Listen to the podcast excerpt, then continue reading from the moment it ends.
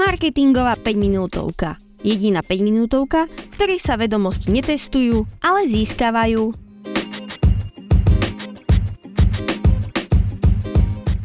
Vítajte pri ďalšej marketingovej 5 minútovke, ktorá vzniká v spolupráci s portálom skpodcasty.sk. V dnešnej časti sa budeme venovať personalizácii obsahu a ukážeme si to na príklade dvoch veľmi úspešných značiek, a to Netflix a Spotify a v závere si povieme nejaké typy pre značky s menším rozpočtom. Personalizácia obsahu je kľúčová stratégia v digitálnom marketingu, ktorá umožňuje značkám osloviť svoj publikum na viac osobnej úrovni, zvýšiť angažovanosť a zlepšiť celkovú skúsenosť zákazníka. Táto metóda sa opiera o zhromažďovanie a analýzu dát o správaní a preferenciách užívateľov, aby sa im mohol poskytnúť obsah, ktorý je pre nich najrelevantnejší a najatraktívnejší. Poďme sa pozrieť na to, ako to robí Netflix. Netflix je príkladom spoločnosti, ktorá vynikajúco využíva personalizáciu obsahu a to aj na úrovni thumbnailov. To sú tie náhľadové obrázky pre vaše filmy a seriály. Táto platforma používa sofistikované algoritmy na analýzu správania svojich používateľov, to, čo sledujú, ako dlho sledujú a ktoré tituly ich najviac zaujímajú. Ako teda Netflix personalizuje thumbnaily? Analýzuje predchádzajúce správanie – Netflix sleduje, ktoré žánre, herci alebo špecifické tituly sú pre daného používateľa najatraktívnejšie. Následne prichádza na rad správny výber obrázkov. Na základe zhromaždených dát Netflix dynamicky mení thumbnaily, aby odrážali elementy, ktoré sú pre konkrétneho používateľa najviac príťažlivé.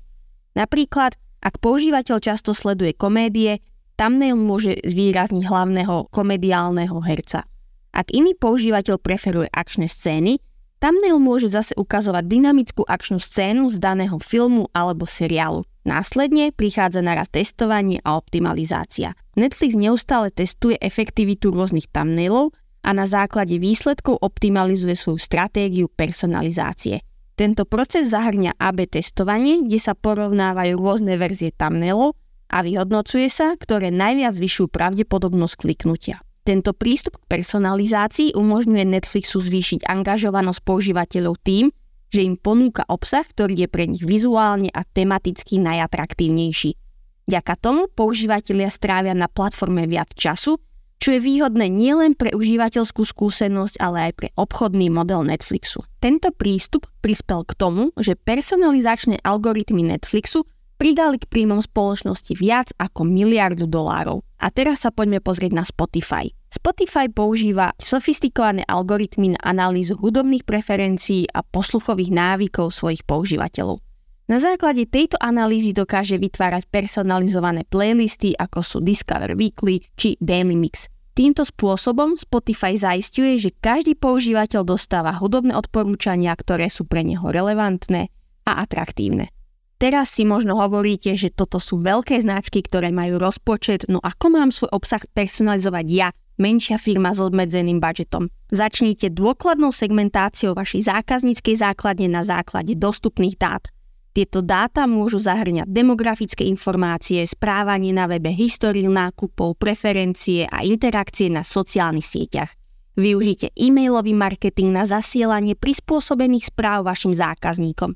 To môže zahrňať personalizované odporúčania produktov založené na predchádzajúcich nákupoch, narodeninové zľavy alebo obsah, ktorý zodpoveda záujmom vašej cieľovej skupiny. Vytvorte obsah, ktorý rezonuje s konkrétnymi záujmami a potrebami vašich zákazníkov.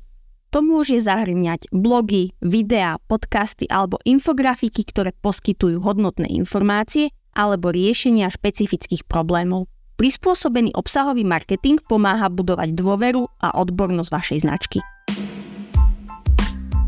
Pamätajte, personalizácia je dôležitá, pretože vytvára hodnotu pre obe strany. Zákazníci dostávajú relevantnejší a prispôsobený obsah, zatiaľ čo značky získavajú vyššiu angažovanosť, lepšie konverzie a verných zákazníkov. A v neposlednom rade je personalizácia to, čo vás môže odlíšiť od konkurencie. Moje meno je Andrá Liskaj a ja sa už teraz teším na ďalšiu marketingovú 5 minútovku.